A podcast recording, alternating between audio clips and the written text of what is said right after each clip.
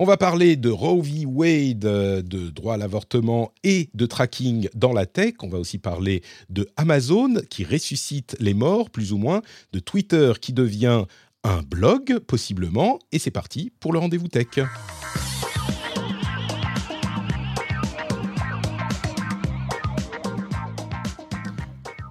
Bonjour à tous et bienvenue dans le Rendez-vous Tech, l'émission qui vous résume toute l'actu, actualité, tech, internet et gadgets, toute l'actu, actualité. On résume tout à partir du moment où ça concerne la tech.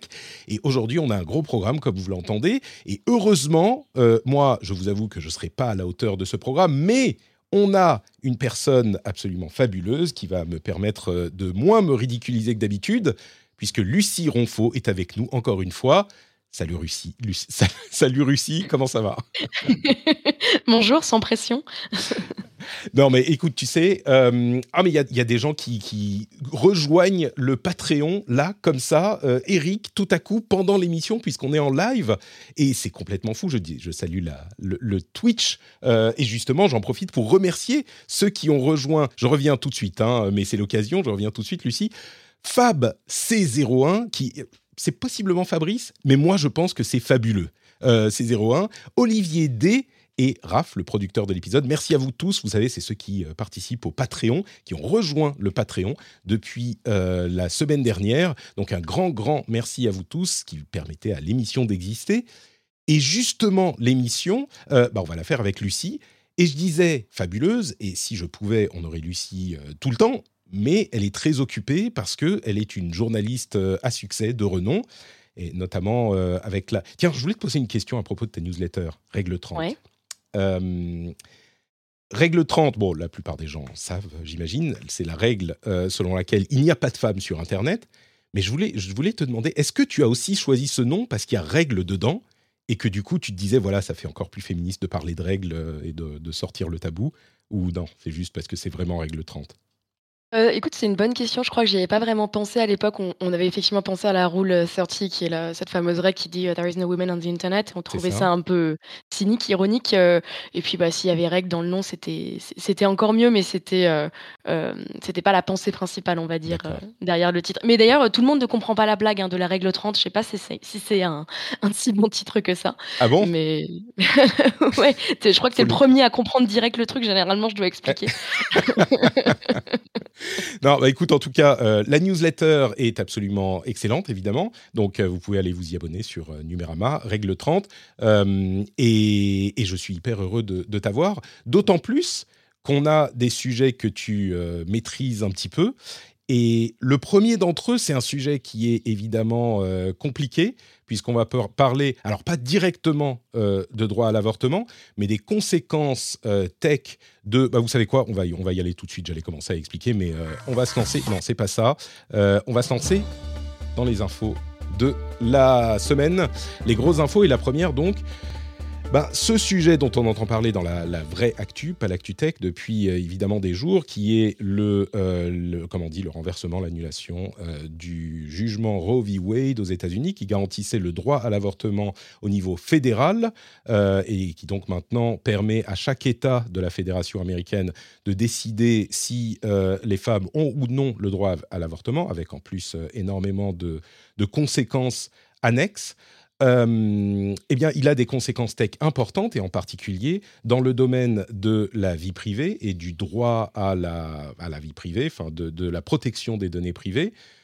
Puisque, euh, alors je vais, je vais, laisser la parole à Lucie parce que c'est un domaine euh, qu'elle connaît, sans doute mieux que moi, mais il y a un élément qu'il est important de noter parce que certains se demanderont peut-être, alors le droit à l'avortement et la collecte de données privées, quel est le rapport? Le truc, c'est que la plupart des États qui, euh, ont, qui, sont, qui ont déjà ou qui sont en train d'interdire l'avortement aux États-Unis ne s'arrêtent pas là, parce qu'on pourrait se dire, bon, bah, avortement autorisé ou pas, euh, ça n'a rien à voir avec les questions de données euh, privées. Mais en fait, oui, parce qu'ils vont plus loin que simplement le fait d'interdire l'avortement. D'une part, il faut, ils voudront, ils ont criminalisé la chose de manière assez sévère, et en plus, ils pourront être euh, amenés à euh, enquêter pour déterminer si oui ou non une femme a euh, fait ou eu un avortement.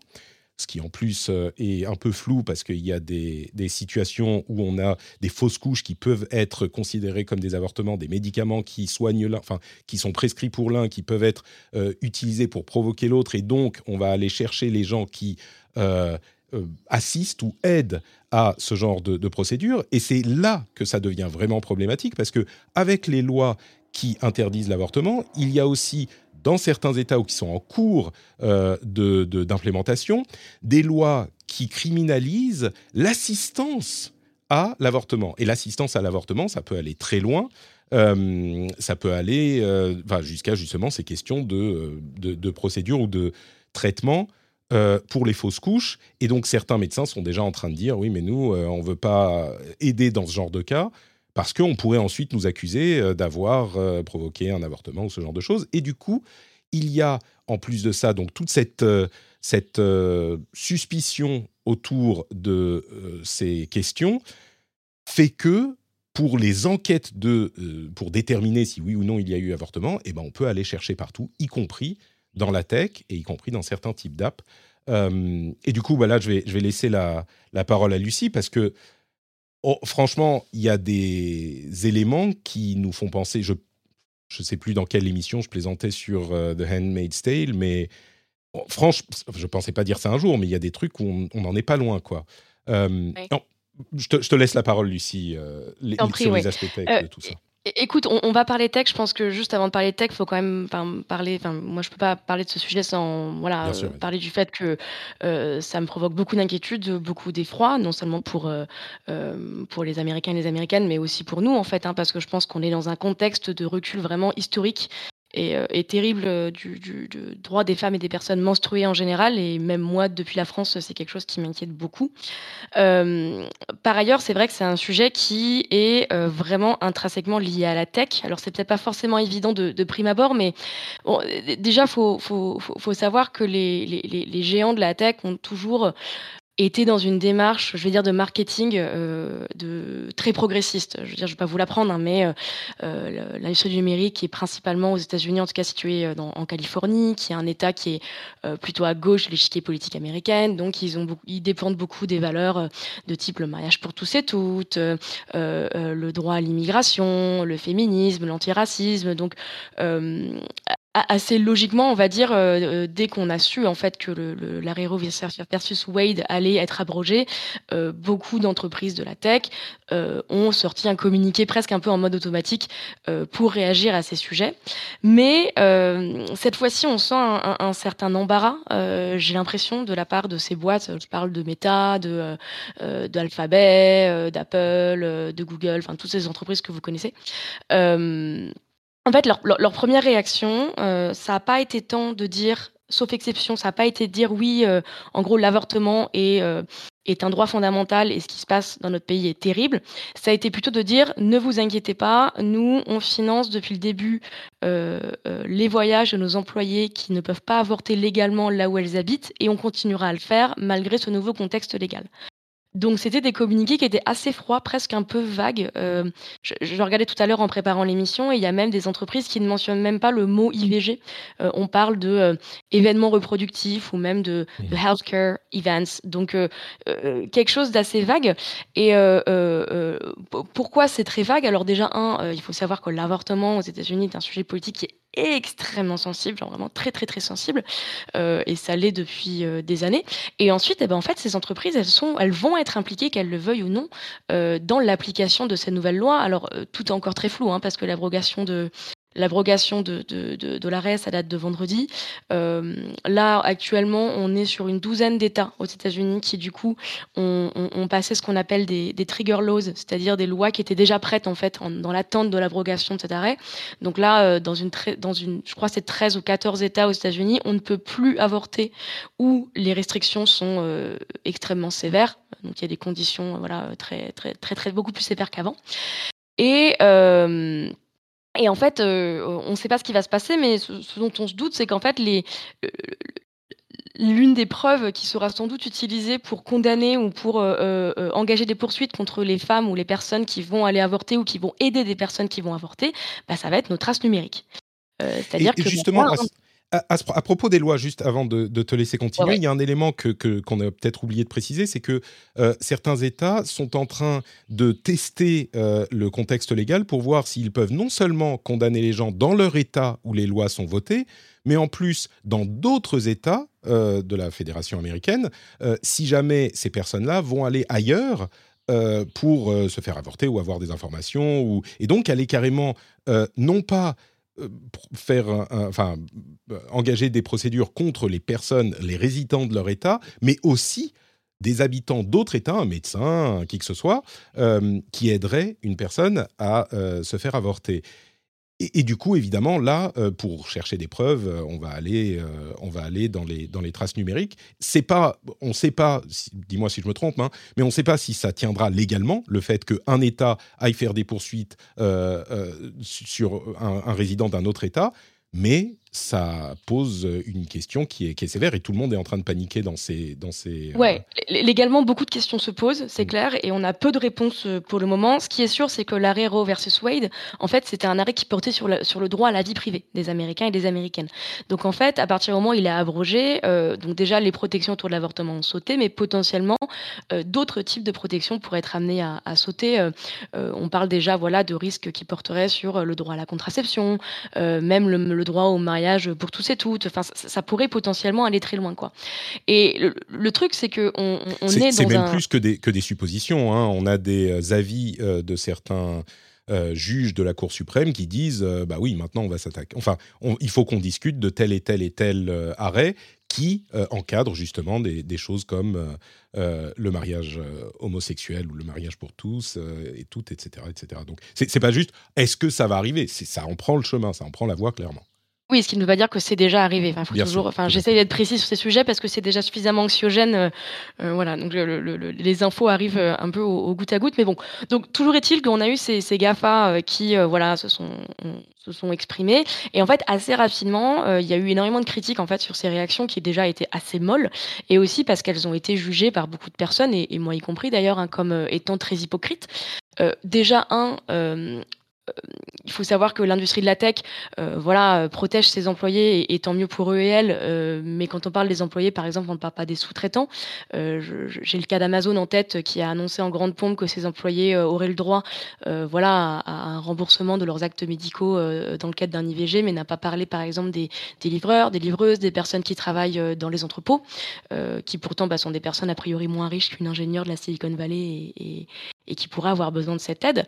Et puis ensuite, il faut savoir que les entreprises de la Silicon Valley, euh, bah, en fait, elles, financent euh, beaucoup de lobbies, euh, alors de tout bord politique, hein, mais ça fait partie du jeu d'être une grosse entreprise aux États-Unis.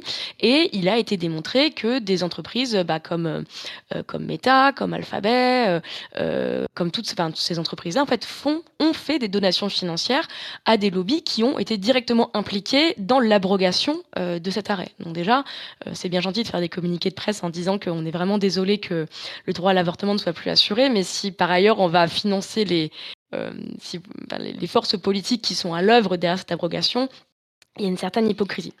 Et puis enfin, ben, on en arrive à ce que tu parlais, Patrick, qui était ben, voilà, cette, surveillance euh, euh, numérique il faut savoir, et ça c'est pas nouveau, hein, je veux dire, je vais, un peu enfoncer des portes ouvertes, mais on est évidemment dans un univers du web, alors pas que les grandes plateformes, mais toutes les entreprises du numérique, euh, où le modèle, le modèle économique principal est la publicité, et donc la richesse de ces entreprises sont l'exploitation de nos données.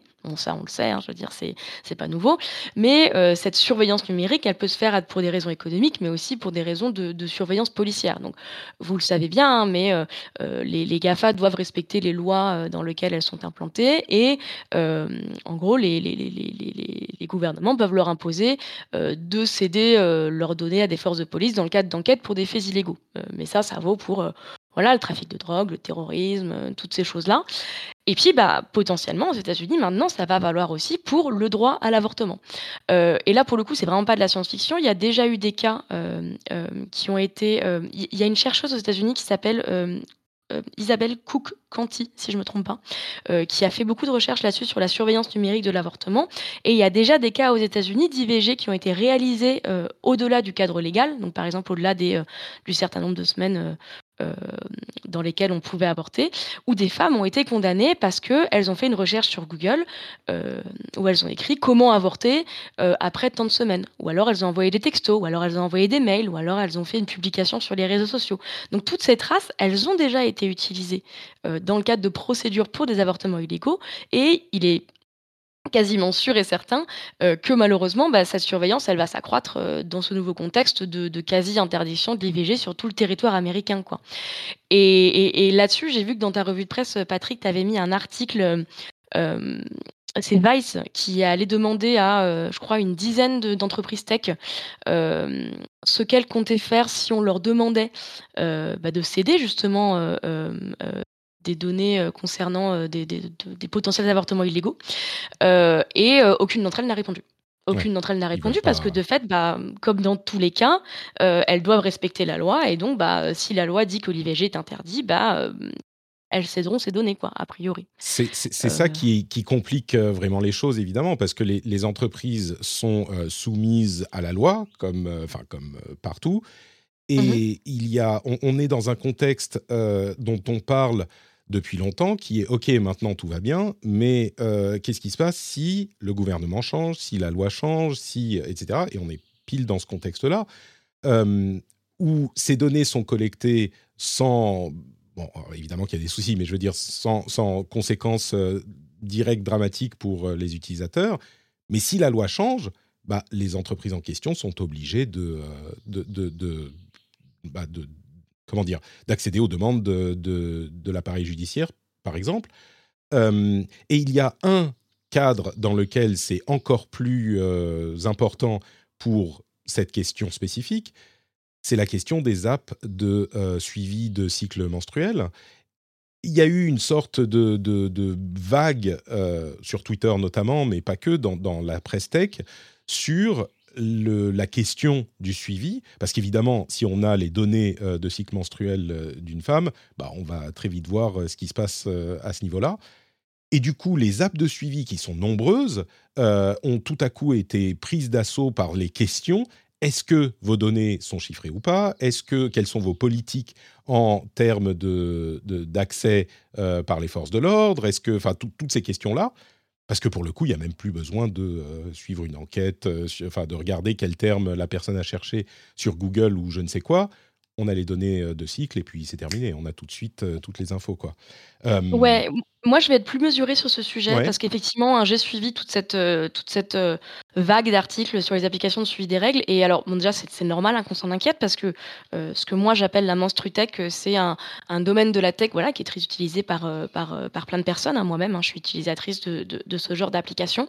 Après, quand on écoute les expertes en cybersécurité, je pense notamment à Eva Galperin, qui est la directrice de la cybersécurité de l'EFF, qui est une grosse organisation américaine de défense des libertés en ligne, elle, elle disait bien que oui, c'est inquiétant, mais en fait, ce qui est plus inquiétant, c'est plutôt le reste. C'est euh, encore une fois Google, les SMS, les mails, euh, toutes ces choses-là.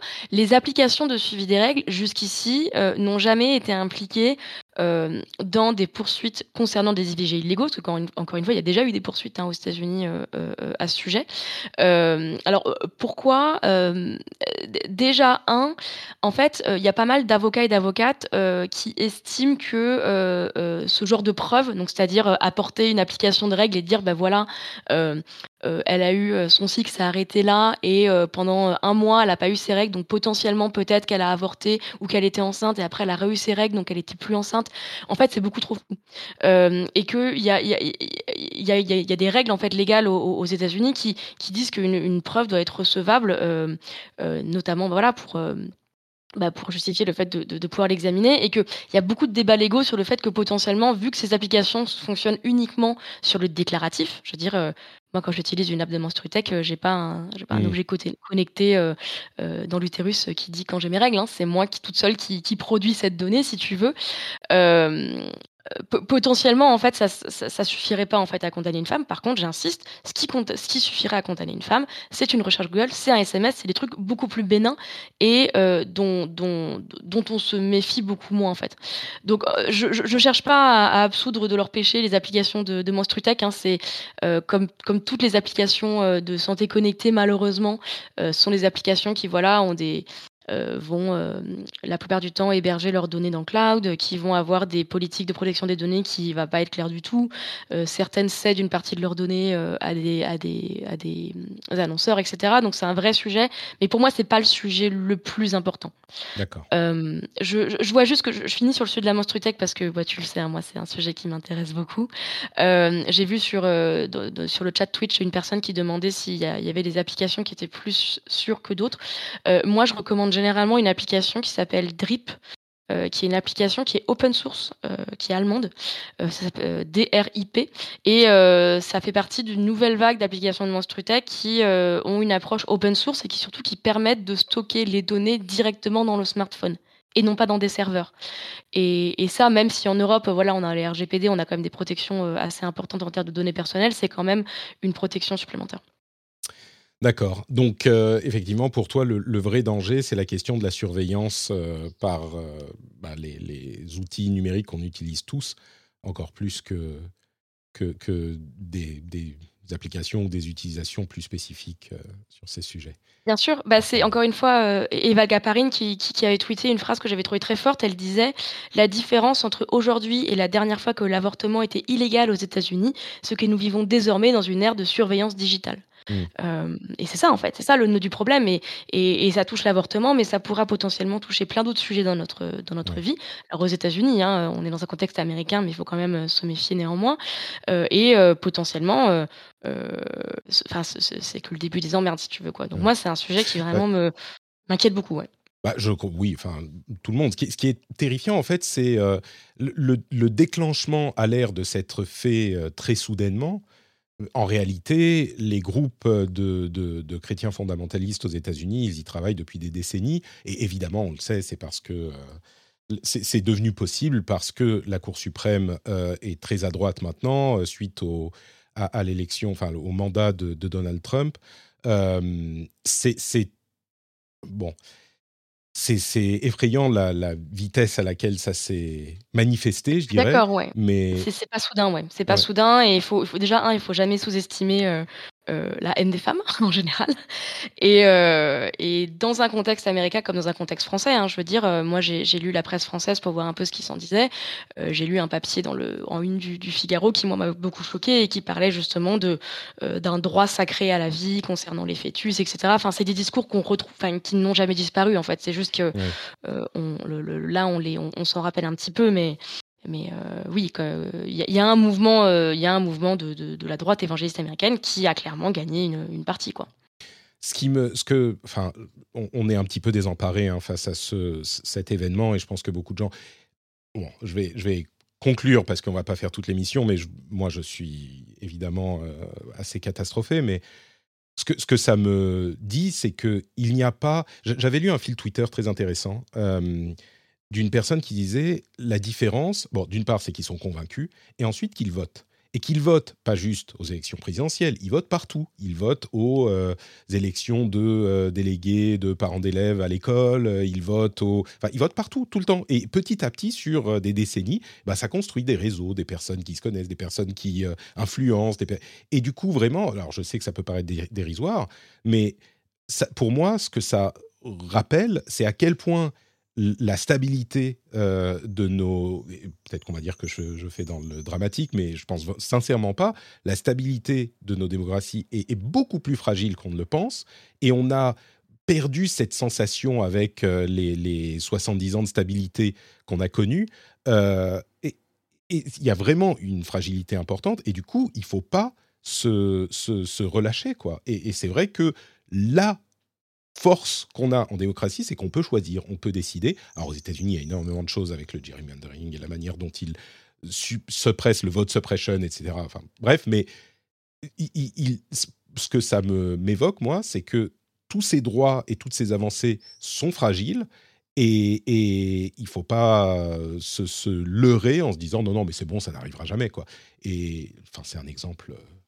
exemple. Alors, c'est peut-être un contexte particulier, encore une fois, parce qu'il y a la question de la, de la Cour suprême et que la Cour suprême statue sur des questions qui ne sont pas claires au niveau fédéral. Donc, techniquement, le gouvernement américain, le Parlement pourrait euh, codifier la chose, mais il faut une, euh, une majorité qu'ils n'ont pas. Enfin bref, c'est tout un. Et, les Américains ne votent pas pour la Cour suprême. Hein, il faut vraiment le souligner. Non, bien hein, Un système politique américain qui est, qui est quand même euh, très sclérosé. Et il, faut le souligner, la majorité des Américains et des Américaines soutiennent le droit à l'avortement. Hein. Dire, ça, on le voit dans, régulièrement dans, dans, plein de, dans plein de sondages. je crois que les derniers chiffres, c'était 65%. je veux dire, c'est quand même. c'est voilà, c'est. Ah, les particularités.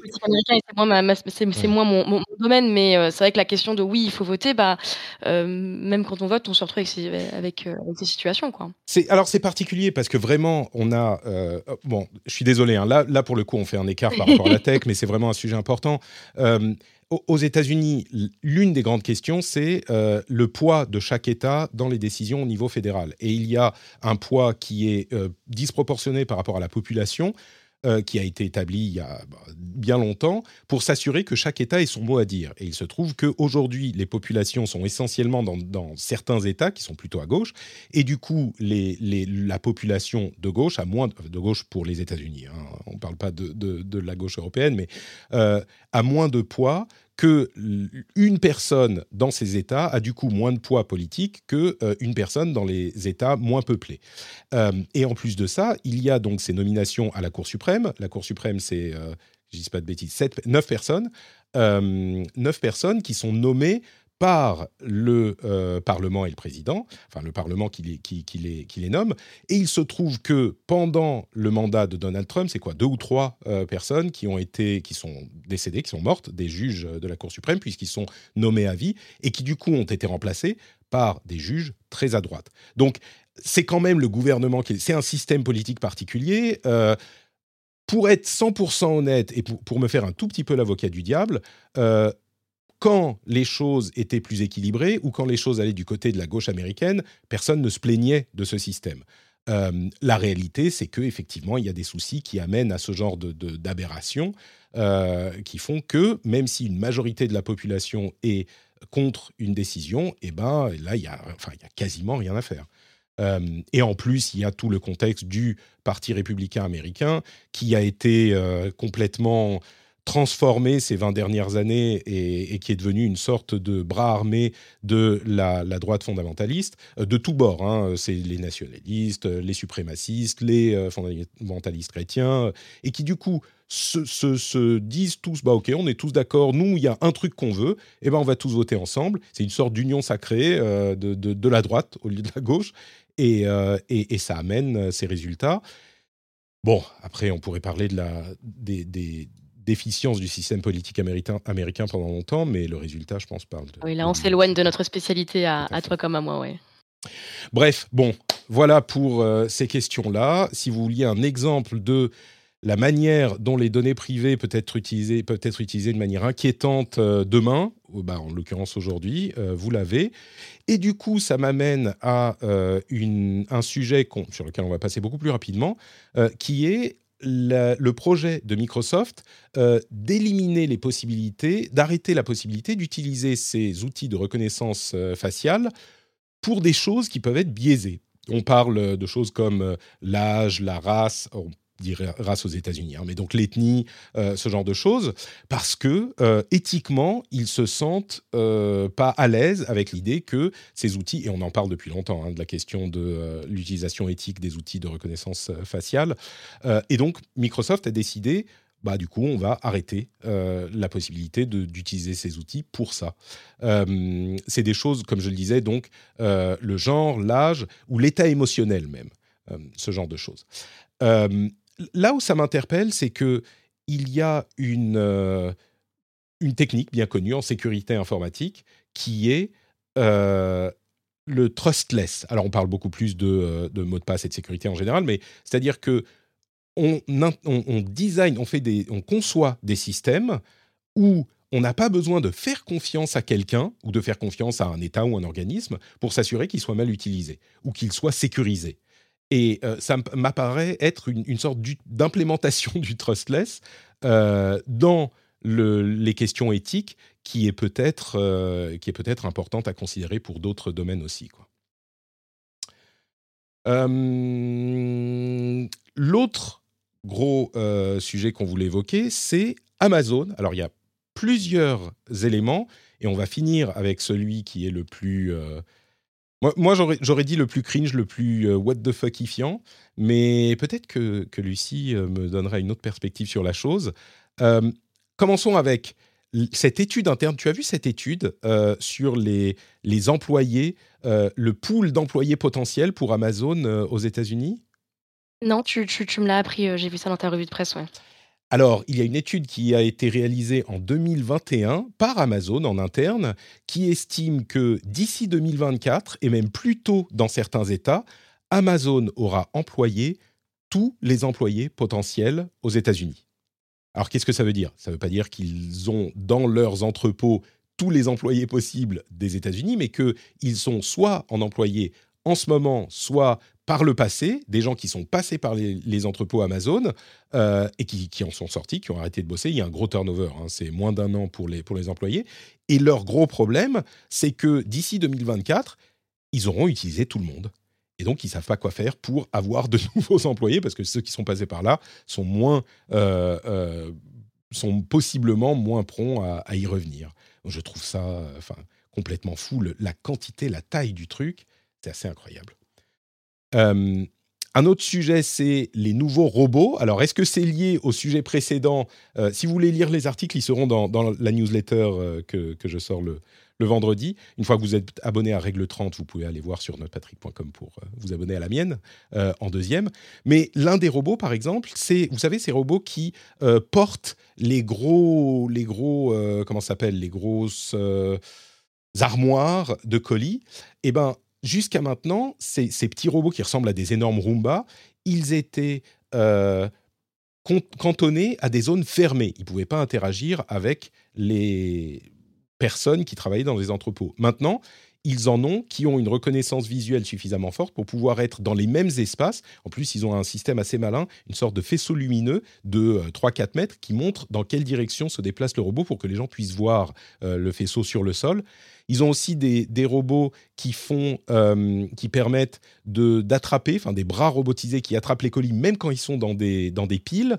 Et puis il y a un petit un, système qui scanne les les paquets tellement vite qu'en fait, on les transporte euh, d'un endroit, d'une armoire à une autre, en gros, et le système voit tout seul euh, sans qu'on ait à passer devant le scan. C'est assez impressionnant. Alors, est-ce que ça veut dire qu'ils vont avoir besoin de moins d'employés? Évidemment, euh, Amazon dit non, non, c'est pour complémenter, faciliter le travail de nos employés. bon, à voir comment ça évolue, vu qu'ils ont, ils risquent d'avoir, de ne plus trouver d'employés je me dis que ça risque de, donner des solutions euh, à ce problème-là. Et puis la dernière chose sur Amazon, c'est là qu'on va revenir vers euh, Lucie, c'est cette histoire d'Alexa qui peut imiter la voix des personnes, euh, de n'importe qui en fait, avec une minute de voix, ça lui suffit pour ensuite reproduire la voix de la personne en question. Et l'exemple qu'il donne, euh, moi, me paraît hyper cringe. C'est l'exemple de euh, une personne décédée. Par exemple, si mamie euh, n'est plus avec nous, vous lui, vous faites écouter à Alexa une minute de voix de mamie, et ensuite les petits enfants pourront dire ah Alexa, tu peux demander à mamie de me lire une histoire? Moi, je trouve ça complètement, malsain. Mais tu me disais, Lucie, que en fait, c'est peut-être un petit peu plus nuancé que ça.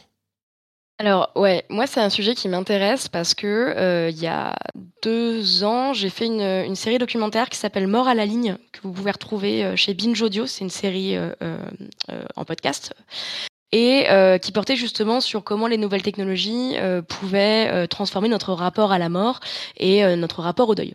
Et du coup, le dernier épisode de cette série, parle justement d'un peu le je crois que je l'avais appelé «Voit-on disrupter la mort?» et parler un peu de euh, de, l'avenir, de, comment est-ce qu'on va mourir en fait euh, dans, le futur et comment est-ce que euh, on va faire notre deuil dans le futur. Et moi, cette actu sur Amazon, ça m'a complètement rappelé ce travail que j'avais fait. Alors déjà d'un parce que faut savoir qu'Amazon n'est pas du tout la première entreprise à, à tenter de faire ce genre de choses. Euh, il y a déjà pas mal d'exemples, notamment, alors c'était plutôt des bots, jusqu'ici dans des bots textuels, euh, qui étaient entraînés soit sur la base de SMS, de messages, soit entraînés carrément par des personnes euh, en phase terminale, pour qu'ensuite leurs proches puissent discuter avec eux dans le cadre de cancer. Donc ça, ça, existe déjà depuis, depuis des années. Je pense aussi à un exemple un peu plus récent. je ne sais pas si tu vois qui c'est, qui c'était Anthony Bourdin. C'est pas un, cuisinier ou un truc comme ça?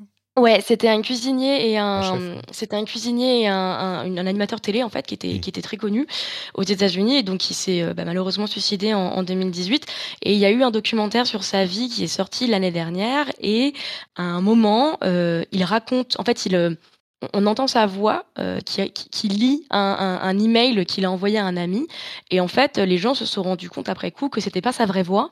Euh, c'était en fait un deepfake audio qui mmh. avait été utilisé en fait euh, par le, producteur du documentaire, qui a utilisé en fait tous les, vu que c'était un animateur TV, il y avait beaucoup d'exemples en fait de sa voix pour produire en fait cet extrait et retrouver sa voix. Et donc du coup, ça a soulevé des sujets éthiques alors qu'ils sont qui sont clairs et nets. Hein. je veux dire, ça pose des questions assez vertigineuses. Est-ce que à l'avenir, dans notre on devrait écrire j'autorise ou pas l'exploitation de ma voix et de mon image après ma mort. Enfin, on rigole, mais en fait, je pense, je, pense que c'est quelque chose qu'on va devoir être amené à faire. Enfin, c'est un ah sujet bah, qui est compliqué à. Mais, j'imagine que c'est des, questions en fait euh, pour des personnes dont la, la enfin des personnes publiques. Euh, des acteurs, des, mannequins qui monnaient déjà leur image, euh, j'imagine que c'est une chose qui est, qui est déjà discutée. Enfin, pour des personnes publiques, oui, pour les acteurs notamment. Ouais. Pour les acteurs, il y a eu pas mal d'exemples de, euh, euh, bah, notamment il y avait Carrie Fisher euh, qui dont, dont, l'image avait mmh, été utilisée en deepfake lors du d'un Star Wars où elle était décédée. Enfin bref, donc ça, ça se voit déjà dans la sphère publique, mais moi je pense aussi que c'est des choses qui vont arriver dans la sphère privée, et donc c'est des c'est des questions qu'on doit se poser de la même manière que je sais que personne n'aime imaginer sa propre mort, mais il faut aussi penser à qu'est-ce qui va devenir, qu'est-ce qui va advenir de vos données en ligne une fois que vous serez décédé. Est-ce que vous avez pris vos dispositions pour votre compte Facebook, votre compte Twitch, votre compte Discord, etc. donc voilà, déjà, un, il y a, cette question. Et, ensuite, euh, moi, ce que j'avais envie de dire sur le sujet, c'est qu'en fait, euh, d'un côté, a ces questions éthiques qui sont importantes. De l'autre, euh, moi, j'aurais tendance à vraiment pas juger les personnes qui auraient envie d'utiliser ce genre de service pour parler avec des, des avec leurs proches décédés. moi, quand j'ai fait mon documentaire, alors déjà, je, je, je, le dis parce que je le dis dans le documentaire. Moi, je suis une personne directement concernée. Hein, j'ai perdu ma mère quand j'avais quand j'avais 25 ans, donc c'est pour ça que j'ai voulu faire ce, ce, ce documentaire. Et j'ai fait du coup un groupe de parole pour ce docu avec plein de personnes concernées et on avait parlé de ça, de parler avec les morts. Et en fait, on n'a pas besoin d'IA pour vouloir parler avec les morts. Euh, moi, j'ai eu des exemples qui m'ont vachement frappé. Par exemple, d'une euh, personne, elle s'appelait Julia, qui me racontait comment euh, elle a continué pendant des mois à écrire des SMS à son père décédé sur le même mmh. numéro quand bien même son père était décédé, du coup, bah, ne, ne, répondait plus. Et, et, d'ailleurs, elle a appris des mois plus tard qu'en fait, le numéro avait été réattribué, mais la personne qui possédait le smartphone l'avait laissé faire, parce qu'il avait compris en fait qu'elle avait besoin de, de, de, cet échange. Pareil, moi j'ai un. Ça, ça, fait, ça fait un scénario de film, ça, rien que cette, cette, cette petite. Ouais, ah, cet exemple, moi, il m'avait vraiment beaucoup, ouais, beaucoup, beaucoup ému. Mmh. Euh, pareil, j'avais un, un, un, monsieur qui était plutôt, euh, voilà, qui était plus âgé et qui avait des enfants, qui s'était posé la question de. Il avait un compte Twitter et s'est dit, ouais, à un moment, pour rigoler, j'avais envie de programmer des tweets qui seraient publiés dans 20-30 ans. Mmh. Euh, et en fait, j'ai décidé de pas le faire parce que je me suis dit, dans 20-30 ans, il y a des chances que je sois peut-être mort. Qu'est-ce que mes enfants vont comment mes enfants vont réagir s'ils voient des messages de leur père mort euh, mmh. euh, d'un coup. Enfin bon. Et, donc, c'est des questions qui sont un peu vertigineuses.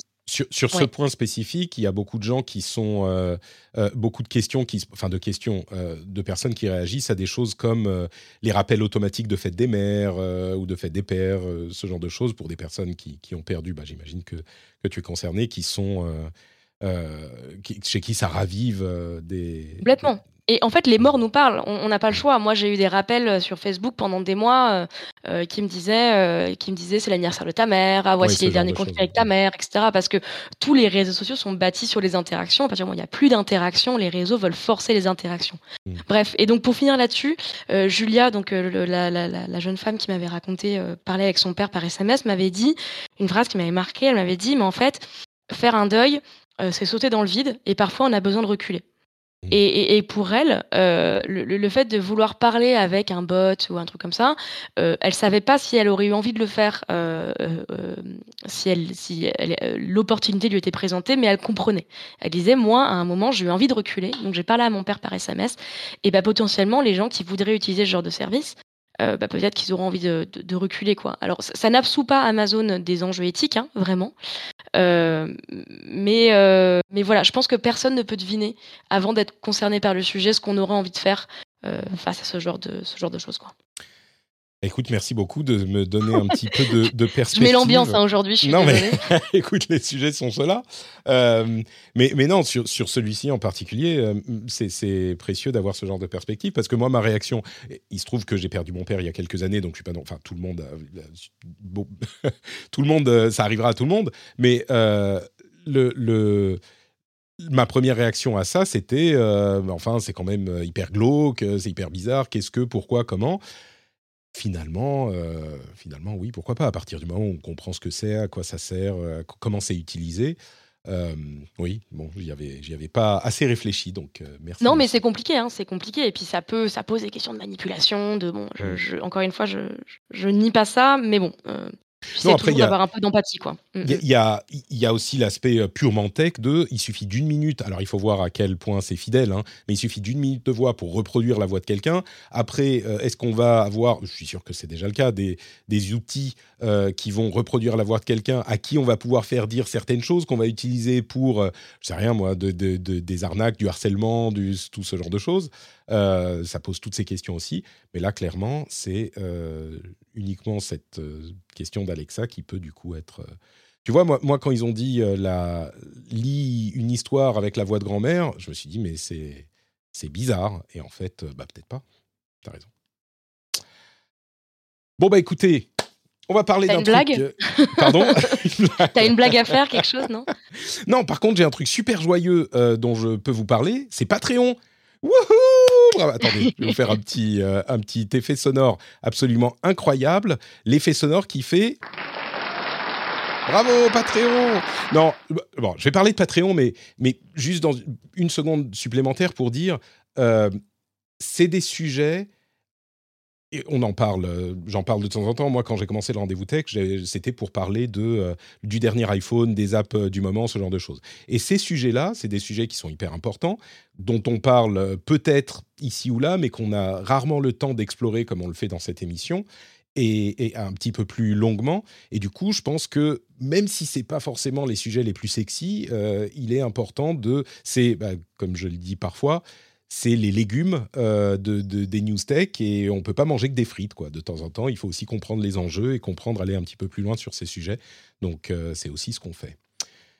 Et du coup, et du coup, Patreon, euh, patreon.com/rdv tech si vous voulez soutenir l'émission, si vous voulez envoyer. Et on a des news un petit peu plus intéressantes, moins, plus légères, on va dire, euh, dans un instant.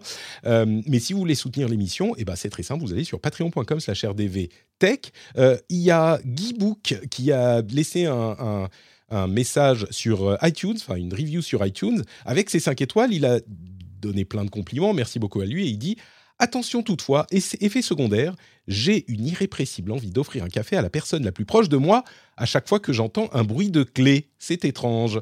Merci Guibook. Et effectivement, si vous euh, ne le faites pas tout de suite, cette histoire de Patreon, ce que vous pouvez faire, c'est quand vous arrivez chez vous et que vous mettez les clés dans le bol, et eh ben ça fait cling, et là vous dites Patrick, ah mais je voulais payer un café à Patrick. Et eh ben vous allez sur patreon.com slash rdvtech, quand vous euh, arrivez chez vous et quand vous entendez les clés dans le bol. Et là, vous pouvez choisir, bah, je vais payer un café, un Mars, un sandwich, euh, une bière à Patrick sur ce merveilleux site qui est Patreon et qui me permet de euh, continuer à vous proposer cette émission. Donc merci à tous ceux et à toutes celles qui sont sur Patreon. je vous aime d'amour.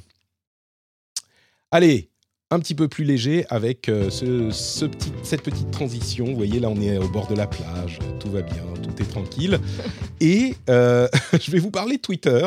Alors, Twitter, ils font un partenariat avec Shopify. C'est marrant parce qu'on parlait des opportunités de Twitter euh, il n'y a pas si longtemps, avec toutes les histoires avec Musk, dont on ne va pas parler aujourd'hui. Ça suffit, Elon. Euh, mais Shopify partenariat, ça veut dire que euh, Shopify est connecté à Twitter et donc il est facile de vendre ces choses. Si on est sur Shopify, qui est un outil de e-commerce euh, bien connu, et eh ben de vendre aussi sur Twitter. Entre parenthèses, on aura un épisode spécial sur le e-commerce pendant l'été, pendant les vacances. Donc vous saurez tout sur ces sujets-là. Mais encore plus intéressant, je trouve, toujours du côté de Twitter, c'est ce test qu'ils sont en train de faire sur les notes, Twitter Notes. Alors c'est quoi les Twitter Notes? C'est des sortes d'articles de blog. En fait, il y a une nouvelle fonctionnalité de Twitter qui permettrait de d'écrire et de gérer des, comme des blogs en fait directement sur Twitter. Donc fini les tweetstorms, fini les les quoi? Les les, threads, euh, tout ça, vous pouvez directement euh, écrire ça sur Twitter. C'est intéressant parce que on parlait la semaine dernière du fait que euh, bah, Twitter était, selon Musk, un, un, outil de transition qui envoyait les gens vers d'autres services qui font du contenu. Euh, et là, il semble ajouter, en plus d'autres choses, la possibilité de faire des blogs. Tu, utiliserais, toi, Twitter pour écrire des, petits articles de blog? C'est peut-être pas non plus le, roman de la vie, mais euh, qu'est-ce que tu penses de cette fonctionnalité qu'ils sont en train de tester? Alors, oui, peut-être que j'utiliserai. Après, je t'avoue qu'à chaque fois que j'entends Twitter, investir dans une nouvelle fonctionnalité, je me dis que j'aimerais bien qu'ils mettent, cet argent et cette énergie dans la modération, au hasard. Mais mais oui, oui, on est clairement sur un retour du long forme, sur internet, à la fois dans la dans la vidéo et dans le dans dans l'écrit. Après, je t'avoue que, moi, je trouve quand même que la force de Twitter, c'est c'est l'instantané, hein, c'est le court. Donc euh, voilà, je, suis assez neutre sur le sujet, je crois. Voilà, je... c'est bien de ne pas avoir d'avis parfois, et je crois que j'en ai pas vraiment. Moi, je, ce que je me dis, c'est que, évidemment, Twitter a besoin de garder les gens sur le site, donc ça s'inscrit dans ce cadre-là. Euh, comme beaucoup de fonctionnalités euh, qui ont été ajoutées à Twitter, souvent, ça vient d'une manière qui est déjà, enfin, d'une utilisation qui est déjà présente sur le réseau. Et en l'occurrence, je parlais des threads et des, bon, on appelle ça les threads maintenant, plus les tweetstorms, mais euh, c'est, enfin, un tweet sur deux, j'ai l'impression, c'est une série de, de 15 tweets qui expliquent un truc. Et c'est souvent intéressant. Donc, euh, je, me demande si ça peut pas, effectivement, si c'est intelligemment intégré, remplacer ces trucs qui existent déjà de toute façon. Euh, en même temps, euh, comme tu le dis très bien, la force du truc, de la force de Twitter, c'est les petits contenus très rapides. Donc, je ne sais pas si ça pourrait nuire à cet aspect du, à cet aspect du, du service, quoi. Google et la presse il y a euh, un retour. Vous saviez que euh, Google est parti de la d'Espagne, Google News pardon, et, a quitté l'Espagne il y a ça fait quoi quelques années? Ça fait déjà huit ans? Mon Dieu, ça fait presque huit ans. euh, hein. oh, ben, il semble.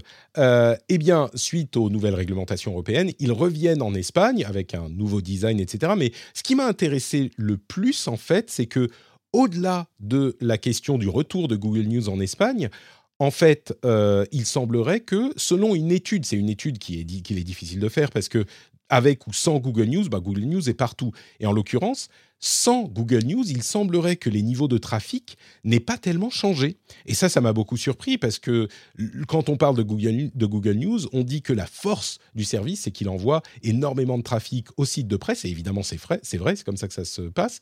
Mais il semblerait que si Google News disparaît, eh ben en tout cas l'expérience que ça a donné en Espagne, c'est que bah, les sites n'ont pas vu leur trafic s'effondrer, quoi, parce que les gens vont quand même euh, euh, checker les sites de, de, presse pour avoir leurs informations, j'imagine.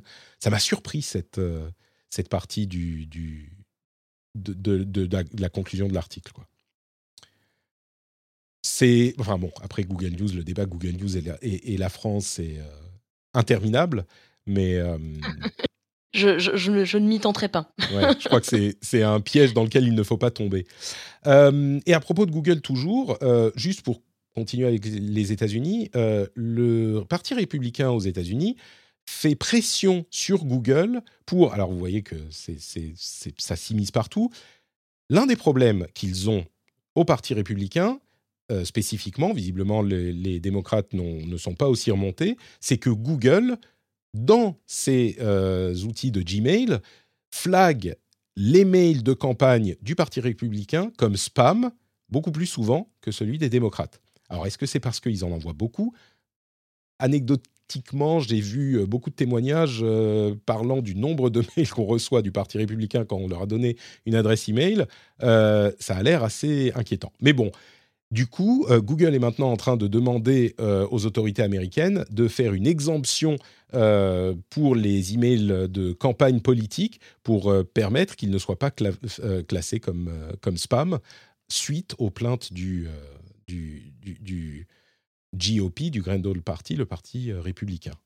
Ça s'immisce partout. Et, oui, ça fait partie. Ça fait partie de, ce grand débat depuis des années, les républicains et plus généralement du clan conservateur américain qui, qui, accuse les grandes plateformes en ligne de les censurer. Je fais des guillemets avec mes mains devant ma webcam qui est éteinte, mais voilà, de, censurer leurs propos sans jamais vraiment le prouver. D'ailleurs, la plupart, en tout cas sur les réseaux sociaux, la l'immense majorité des études euh, montrent qu'au contraire, euh, les algos euh, et même les systèmes de modération des grandes plateformes ont tendance à favoriser les contenus conservateurs par rapport aux ceux plus progressistes. Donc bon, effectivement, je, pense que sur la question des mails, je n'ai pas enquêté sur le sujet, mais on, peut supposer qu'on est plus face à une affaire de spam qu'autre chose. Mais c'est un argument politique qui a beaucoup de points hein, aux États-Unis et, les, conservateurs ont, vraiment un peu gagné la bataille des idées sur ce sujet, ce qui est un peu terrible parce qu'encore une fois, il n'y a jamais eu de preuve. Quoi. Et même, comme tu disais, c'est plutôt le contraire. Euh, est-ce que tu sais quel est le meilleur coût, euh, le meilleur coût rachat dans la presse de 2021 on voit en, Wordle par New York Times, j'imagine. voilà, exactement. de, d'une année sur l'autre, euh, le, le, nombre de visites du New York Times pour le mois de mai a connu une croissance de 50%, 52 plus précisément. Euh, et c'est évidemment suite à l'achat de Wordle euh, qu'ils ont fait en 2021. Vous savez, ce petit jeu. Mm. Enfin, oui, bien sûr, vous savez ce, que, ce qu'est Wordle. 50% de croissance d'une année sur l'autre, c'est quand même fort. Avec, ils ont payé ça combien Un million de dollars, je crois Un truc du genre? Euh, c'est, bien joué du New York Times. Euh, quelques sujets en vrac, euh, en vrac maintenant. D'abord, Apple. Apple, on va en parler peut-être dans l'after show pour ceux qui sont abonnés, justement, parce que Mark Gurman, le grand gourou des news et des rumeurs Apple de Bloomberg maintenant, euh, estime que dans la prochaine année, les 18 prochains mois, il va y avoir la plus grande quantité de nouveaux produits Apple euh, de l'histoire de la société. Alors, euh, on parle de la prochaine année, pardon, les 12 prochains mois ce n'est pas que des nouveaux produits, en fait, c'est beaucoup de euh, produits mis à jour, euh, des produits existants, des iPads, des Macs, etc., qui sont mis à jour.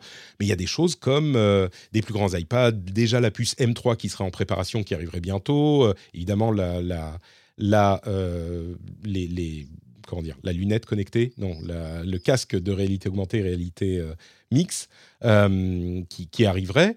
On en parlera du coup dans l'after show, dans le détail, mais c'est euh, une, notable parce que ils font tellement de choses Apple et ils réussissent à gérer les euh, lignes de production dans un contexte qui est compliqué. Alors je dis pas que des sociétés comme Samsung etc font pas beaucoup de choses aussi, hein, mais c'est une, une, infrastructure, une je cherche le mot, logistique qui est vraiment compliqué. Et puis au-delà de ça, pour Apple, euh, on se demande souvent combien de parts de marché a Apple. Eh bien, une étude récente montre que sur le premier trimestre 2022, on parle spécifiquement du premier trimestre, Apple aurait fait des ventes sur le segment des téléphones premium, donc plus de 400 dollars. Apple aurait pris 62% du marché, donc de la vente hein, de nouveaux appareils, au premier trimestre.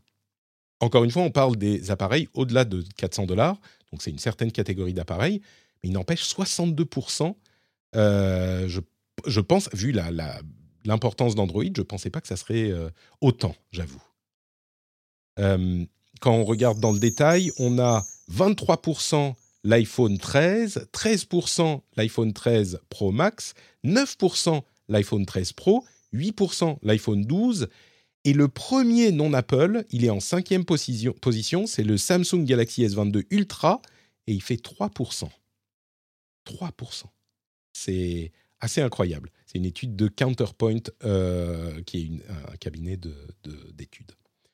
De, ce que je trouve incroyable, c'est le nom de tous ces smartphones, qui euh, pour un néophyte maintenant est complètement incompréhensible. Samsung Galaxy S2 Ultra 5G, Apple iPhone 13 Pro Max, euh, Écoute, l'important c'est qu'il y ait iPhone dessus et c'est ça que les gens veulent. Euh, et sur les prochains, ça va être encore plus compliqué parce qu'il y aura le 14, le 14 Max, 14 Pro et 14 Pro Max. Ça va être euh, un peu dur. j'ai lâché, lâché la critique produit. Enfin, je, je fais plus tout de produits maintenant et, et j'ai complètement paumé. et tu t'en portes mieux. Ouais, ouais, je m'en porte pas plus mal, ouais. Euh, mais c'est intéressant quand même. 62% des téléphones au-delà de 400 dollars, ça veut dire que euh, le, le, le, le, reste euh, des. On sait que Android a quoi 80% de part de marché dans le monde, hein, au global. mais ça veut dire qu'ils ont, sur les téléphones qui rapportent de l'argent finalement, bah, pas grand-chose, moins de 40%. Encore une fois, les ventes sur le premier trimestre 2022. Donc, euh, c'est en même temps, c'est pas une période de sortie d'iPhone, hein, donc c'est pas la période super forte, euh, mais c'est le plus gros, euh, la plus grosse part de marché d'Apple de son histoire. Donc, ça peut être un peu exceptionnel, mais il n'empêche de ça, les Android se partagent peu. Donc moins de la moitié sur les smartphones qui font de l'argent. Donc là où ils sont vraiment plus importants, les, les, téléphones Android, c'est sur le segment d'en dessous, euh, les, téléphones moyens et bas de gamme. Et c'est là-dessus, on ne se fait pas de marge. Donc c'est aussi euh, intéressant de noter que bah, c'est Google qui se fait de l'argent, et Google qui se fait de l'argent avec quoi? Vos données et la publicité, évidemment. Bon, euh, quoi d'autre? Est-ce que tu as vu le téléphone Nothing? Le Nothing One non? Euh, Pas du tout. Alors, euh, c'est comment il s'appelle? Et euh, écoute, tu vas être déçu. En fait, c'est juste un téléphone dont le, une marque qui s'appelle Nothing, dont le, le fondateur c'est Carl Pay, c'est ça? Je crois. Il était chez, chez Oppo ou OnePlus, l'une de ces marques premium. c'est OnePlus, c'est OnePlus. c'est OnePlus. Carl Pay, bah voilà, c'est. OnePlus, OnePlus. Et donc, il a fait une nouvelle société et il a présenté son Nothing Phone 1. Alors déjà, le, le nom Nothing. Franchement, c'est le nom de la marque, hein. et donc le téléphone, c'est Nothing Phone, entre parenthèses, 1. Il y a quand même de la... De la comment? Ça, se turlupine sur le design, hein, euh, enfin sur les, milieux de designers. C'est genre, moi, je vais appeler ma marque Nothing, parce que c'est la pureté euh, de l'élégance et du design et de la fonction. Enfin bon, bref. Euh, et le téléphone, je ne sais pas pourquoi j'en parle en fait. Il est tellement, il y a rien. Enfin, j'ai l'impression que il a une sorte de bandeau lumineux derrière pour le différencier, mais bon, voilà. Euh, c'est, il sera pas vendu aux États-Unis. Euh, c'est. T'as pas l'air convaincu par ton propre sujet. Mais en fait, la raison pour laquelle j'en parle, c'est que tous les autres en parlent et le fait que ça s'appelle Nothing. Je sais pas, ça, mais il a réussi son coup du coup, le, le, couillon, parce que oui, tout le monde en parle du Nothing. Bon, c'est aussi qu'il vient de OnePlus, mais Bref, bon, on s'en fout du Nothing Phone, quoi. Euh, on s'en fout. Euh, la Chine a euh, édicté de nouvelles règles pour les streamers. Alors, c'est quoi ces nouvelles règles? On pourrait se dire, bah, c'est très bien. Euh, désormais, il faut avoir certaines qualifications pour discuter de sujets spécifiques comme euh, les sujets euh, de médecine, la finance, la loi, etc. On n'a pas le droit, si on n'est pas qualifié dans ces domaines, de discuter de ces sujets. Alors, ils ne précisent pas hein, comment on, est, on, doit être qualifié. J'imagine que c'est un diplôme dans le domaine. Mais au-delà de ça, ils expliquent, enfin, c'est évidemment un moyen de contrôler la manière, ce que disent les streamers. Ils n'en sont pas leur coup d'essai en Chine. Euh, mais je sais pas, ça m'a, ça m'a. On, est vraiment dans du, dans, dans, du Big Brother qui est plus juste dans la surveillance, mais j'ai l'impression que c'était pas. c'est cette transition du monde non numérique au monde numérique qui sont en train de, de, terminer, où ils imposent euh, le, discours, il régule le discours également en ligne d'une manière qui était, enfin c'était pas autant le cas, bien sûr c'était le cas, mais pas autant le cas, c'est sur les nouveaux outils en fait. Et là, le, sur le streaming, bah voilà, maintenant on n'a plus le droit de parler de ce qu'on veut finalement. C'est, je, ne sais pas parce que autant bah, les, spécialistes de la médecine qui sont devenus spécialistes en géopolitique euh, avec la guerre en Ukraine, etc., c'est horripilant. Mais en même temps, j'aimerais bien que seuls les gens qui euh, savent de quoi ils parlent euh, puissent parler de ces choses-là. Mais en même temps, évidemment, c'est euh, un contrôle de la liberté de parole qui est assez insupportable. je sais pas, je, suis un... Pour la Chine, évidemment, non. Mais sur le principe, je suis un peu tiraillé. On est d'accord, c'est une mauvaise idée, ça, Lucie. Euh, je vais botter en touche, j'ai pas d'opinion non plus sur le sujet. Comme toi, je, mon premier réflexe a été de me dire, euh, de penser aux, aux antivax et aux, et mmh. d'ailleurs, au-delà des antivax, hein, toutes les personnes qui donnent des conseils en médecine terribles, euh, qui, qui arnaquent en fait hein, des personnes malades. après, après, mon second réflexe a été de me dire oui, mais est-ce que ça veut dire que par exemple, si je suis victime d'une violence policière, j'ai plus le droit d'en parler parce que je ne suis pas policier et donc pas qualifié pour parler de. Bref. donc je vais, je vais là aussi admettre que je n'en sais pas assez et que je n'ai pas d'opinion et, et, et, beauté en touche. C'est, je trouve ta démarche absolument admirable parce qu'on a tellement cette, cette pulsion de dire ce qu'on, ce qu'on pense d'un truc euh, et moi, j'en suis euh, la première victime. Et en particulier sur Twitter, euh, je pense que c'est tout à fait juste de se dire que parfois, il ne faut, pas, faut pas parler si on n'a pas de, d'idées claires là-dessus et de raisonnement clair là-dessus. ceci dit, le fait que le gouvernement dise qui peut parler de quoi, Bon, ça, je, crois que si je, on devait aujourd'hui me demander euh, qu'est-ce que tu choisis, oui, ça serait bien que les antivax puissent pas parler de trucs qu'ils connaissent pas. Mais en même temps, euh, le gouvernement qui décide qui peut parler de quoi, c'est un peu, c'est un peu trop quoi. Là, tout à coup, on passe dans une autre catégorie de, problématiques. Euh, et puis un petit peu de, de, crypto. Hein on peut pas, on va pas se, se, passer ce plaisir. Euh, d'abord, il y a une étude du DARPA, qui est le département de la défense américaine, euh, qui a étudié les vulnérabilités euh, de centralisation des systèmes en blockchain. Ce qui est hyper intéressant, c'est qu'ils ne trouvent pas de vulnérabilité technique. techniquement, ils sont d'ailleurs assez admiratifs de la, de la comment dire, bah, tout simplement de l'ingénierie de ces systèmes. Par contre, ils ont trouvé beaucoup de problèmes euh, à la marge, comme par exemple le fait que euh, des nouveaux mineurs qui ont beaucoup de, puissance dans le réseau peuvent euh, potentiellement orienter les choses s'ils ont, bah, on sait, hein, plus de 50%. il y a plein de choses. Il y a d'ailleurs une analyse des DAO, vous savez, les Decentralized Autonomous Organizations, dont on avait beaucoup parlé, qui, trouve, qui, sur les 10 plus gros, eh bien, il se trouve que 1% des personnes qui participent à, la DAO, qui ont des tokens pour participer au DAO, euh, ont généralement plus de 90% des voix euh, pour voter sur les décisions de la DAO. Et c'est vraiment intéressant parce qu'on se rend compte à quel point les systèmes qui sont censés être décentralisés et qu'on nous vend comme des systèmes hyper décentralisés, euh, sont au final décentralisés par d'autres moyens. On a vu des NFT qui sont bloqués par des, plateformes d'échange, etc. Et donc la décentralisation, c'est bien en théorie, mais dans la pratique, on se rend compte que tous ces systèmes, c'est comme des failles de sécurité. Ah, c'est rarement vraiment de manière trustless, comme je disais tout à l'heure, vraiment décentralisé. Quoi. Bah, je, lisais justement une statistique, euh, alors là ça, ça concernait plus, plus, particulièrement le Bitcoin. C'est une étude qui vient du National Bureau of Economic Research, donc euh, le, une institution officielle aux États-Unis, euh, qui disait que, enfin qui estimait que 27% de tous les Bitcoins en circulation dans le monde sont détenus par 0,1% des, des, des, propriétaires de Bitcoin. Donc, donc oui, effectivement, quand on, quand on parle de décentralisation, en fait, on est sur un système qui est quand même très très centralisé. Hein. C'est ça, qui est la, la, centralisation. Se... Parce que en, plus, le truc, c'est que la centralisation, elle, elle, est, elle existe pour une raison. Il y a une, une affaire de d'aspects pratiques. Alors là, je parle pas des gens qui, euh, de, qui possèdent les tokens, mais sur les euh, plateformes d'échange ou d'achat euh, de, crypto, ils sont centralisés parce que c'est pratique. Utiliser un porte-monnaie vraiment décentralisé, c'est pas évident. Donc, il n'y a pas que la question théorique à, prendre en compte, il y a aussi l'aspect pratique. Et les utilisateurs finaux, bah, pour la plupart d'entre eux, sur les services de crypto comme d'autres services, hein, on est revenu vers de la centralisation parce que c'est pratique. On est, et, oui, le contrôle fait partie de, cet aspect pratique. Mais le truc le plus intéressant dont je voulais parler sur les affaires de euh, crypto, c'est euh, le téléphone, comment il s'appelle ce téléphone de Solana? Damned, j'ai perdu son nom. Euh, je suis sur l'article. Saga? C'est le Saga, voilà. Merci, exactement. Un téléphone Web 3. Est-ce que c'est pas un meilleur nom que Nothing?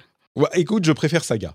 C'est peut-être tu vois, mon amour pour l'heroic fantasy, ça fait genre, euh, je sais pas, grande aventure, quelque chose, ou pour les nordiques, euh, comme je vis en Finlande.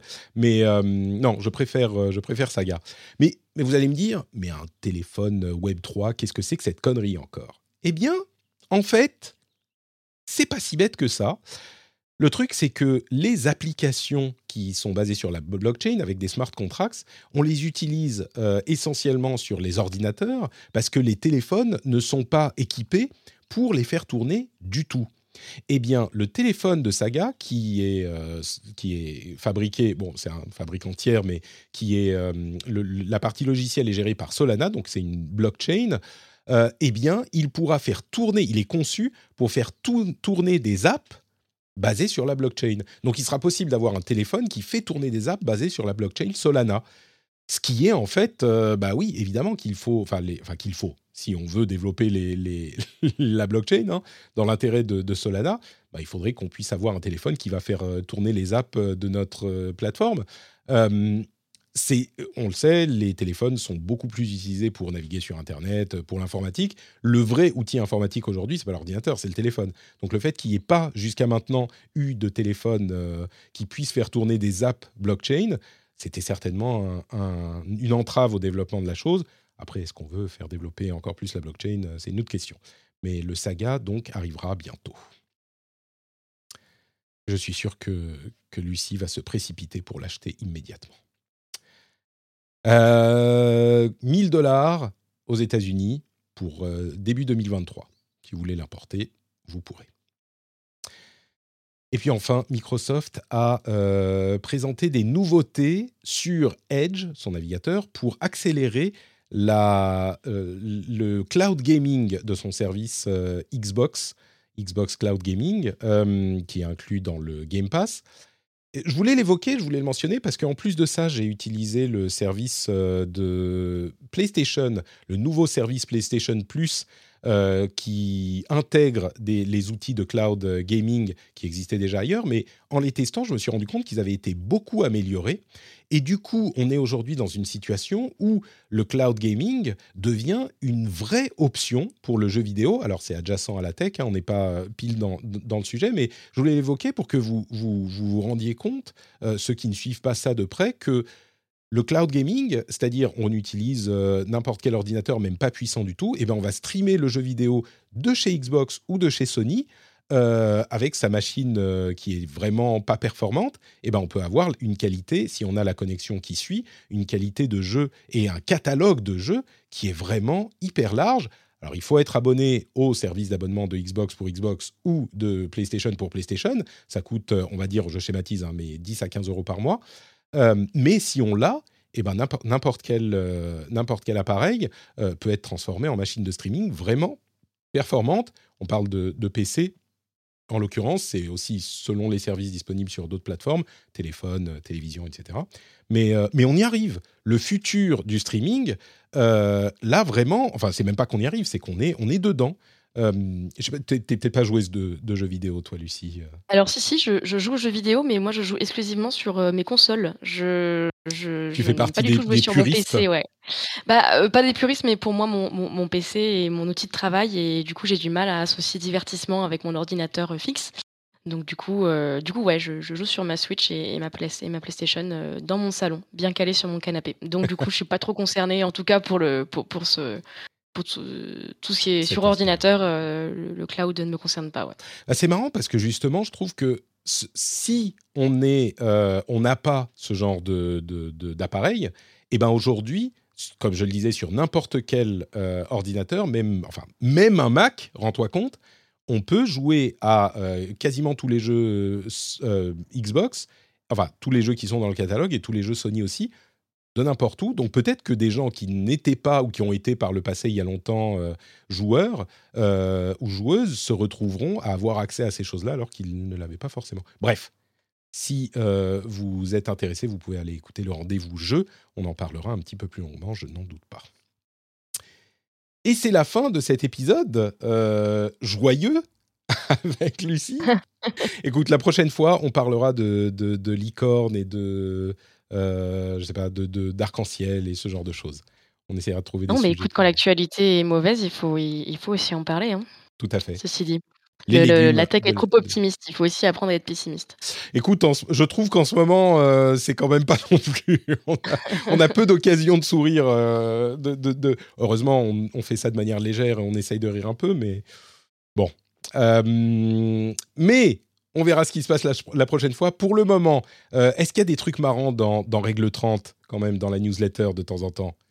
Euh, écoute, euh, mon, prochain numéro est justement sur euh, l'avortement, l'avortement aux États-Unis, et le précédent numéro était sur le départ de, le départ de Sheryl Sandberg de Facebook et l'arnaque du féminisme girl boss. Donc non, on rigole pas trop en ce moment sur Règle 30, je t'avoue. Bon, mais en tout cas. Mais, mais alors, mais je, précise quand même, je, fais juste ma pub, mais vraiment 30 secondes, parce que je, je, sais que tu as un public qui est, qui est, vachement engagé. Moi, je précise que Règle 30, je parle de nouvelles technologies d'une manière inclusive et féministe et c'est à destination de tout le monde, y compris si vous n'êtes pas une femme, pas une personne minorisée entre guillemets. Et au contraire, moi j'aime bien parler de mes sujets aux personnes qui ne se sentent pas forcément concernées ou qui n'y réfléchissent pas trop, euh, parce que ce sont des sujets qui nous concernent tous et toutes. Donc euh, si vous voulez vous abonner, euh, j'en serais très heureuse. Et je pensais que c'était, oui, évident, mais tu fais bien de, le préciser. règle 30 sur Numérama, et puis on mettra le lien vers ton compte Twitter, comme ça, ça, euh, permettra aux gens de, repartir dans la galaxie ronfaux et de tout ce que tu fais. Qu'est-ce que tu fais en ce moment? Oui. Non, j'allais dire le RCU, le, Ronfaux euh, Cinématique Universe.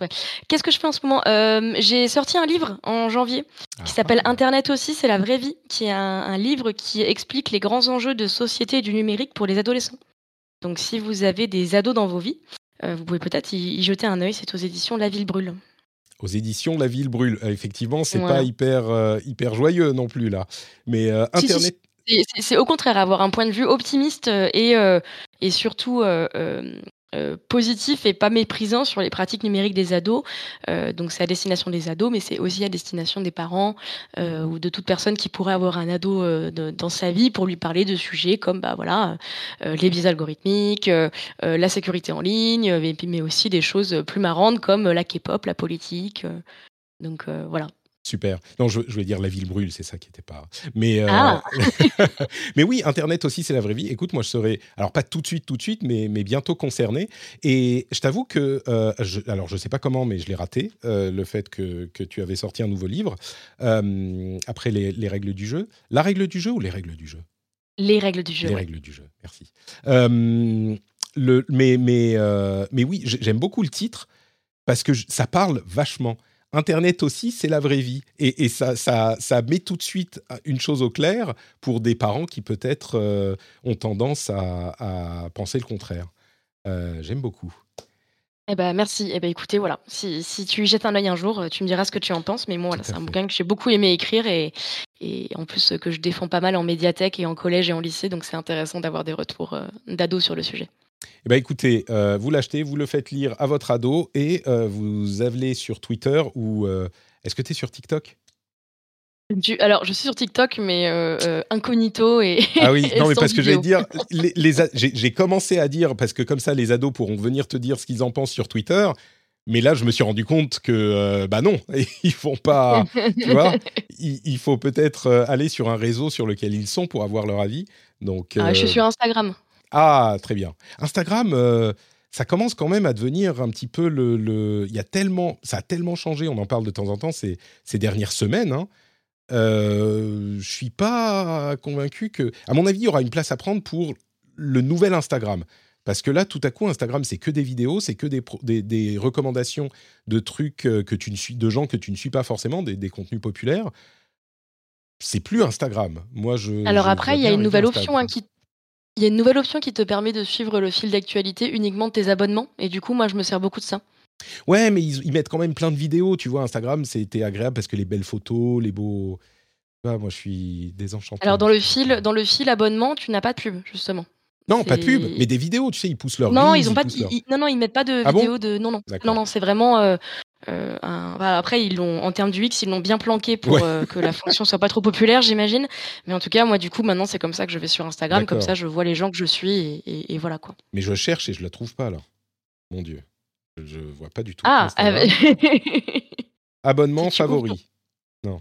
Voilà, bah tu normalement, si tu appuies sur abonnement. Ouais. Tu n'as que tes ben, abonnements. Eh ben oui, mais là, j'ai. Ah oui, d'accord, c'est là, ok, je comprends. Tu n'as que tes abonnements. Écoute, moi, j'ai des vidéos. Et donc, tu as des vidéos si tes abonnements postent des vidéos, évidemment. C'est ça, c'est euh, ça, oui, d'accord, ok. Ah oui, c'est plus proche de l'ancien flux euh, Instagram, effectivement. Tout à fait. D'accord, c'est quand on clique sur le logo Instagram, le nom Instagram en haut, on peut choisir euh, abonnement. Ah oui, c'est là qu'il faut aller regarder. Ah, ils l'ont bien planté. Voilà, c'est mon petit tip. Merci. Euh, écoute, précieux jusqu'au bout. Merci beaucoup, Lucie. et donc, le lien vers son compte Twitter sera dans les notes de l'émission. Quant à moi, c'est Note Patrick. Twitter, Facebook, Instagram, tout ça. Et euh, vous pouvez aller aussi sur notepatrick.com pour retrouver la newsletter. Mais vous savez, je dis à chaque fois notepatrick.com. En fait, le lien vers la newsletter, est-ce qu'il est dans les notes de l'émission? Bah non, parce qu'il faut mettre son, adresse email. Donc allez sur notepatrick.com et vous pouvez vous inscrire pour avoir la newsletter en direct dans votre boîte aux lettres. Euh, faites-le une fois que vous êtes déjà abonné à Règle 30, hein, quand même. C'est la deuxième, deuxième option. Euh, Merci. Et, puis, vous retrouvez aussi toute la communauté sur Discord. Ça, c'est un endroit super sympa, bien plus sympa que euh, Twitter ou Instagram, pour euh, hang out ensemble. Et vous trouvez aussi les émissions toutes les semaines euh, sur Twitch et en replay sur YouTube. Et ben là, les liens, c'est dans les notes de l'émission. Et puis, je conclue avec le truc le plus important, Patreon, patreon.com slash rdvtech. Cling Patrick, le bol, les cafés, les, la bière, tout ça. Vous savez ce qu'il vous reste à faire. On vous laisse aller sur patreon.com slash rdvtech et on se retrouve dans une semaine pour un nouvel épisode. Ciao à tous et à toutes.